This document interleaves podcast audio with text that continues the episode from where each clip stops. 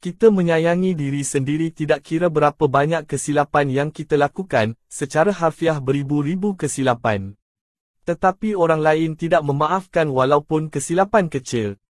Bagaimana ini boleh diperbaiki? Menerima dan mengasihi orang seadanya adalah berfaedah.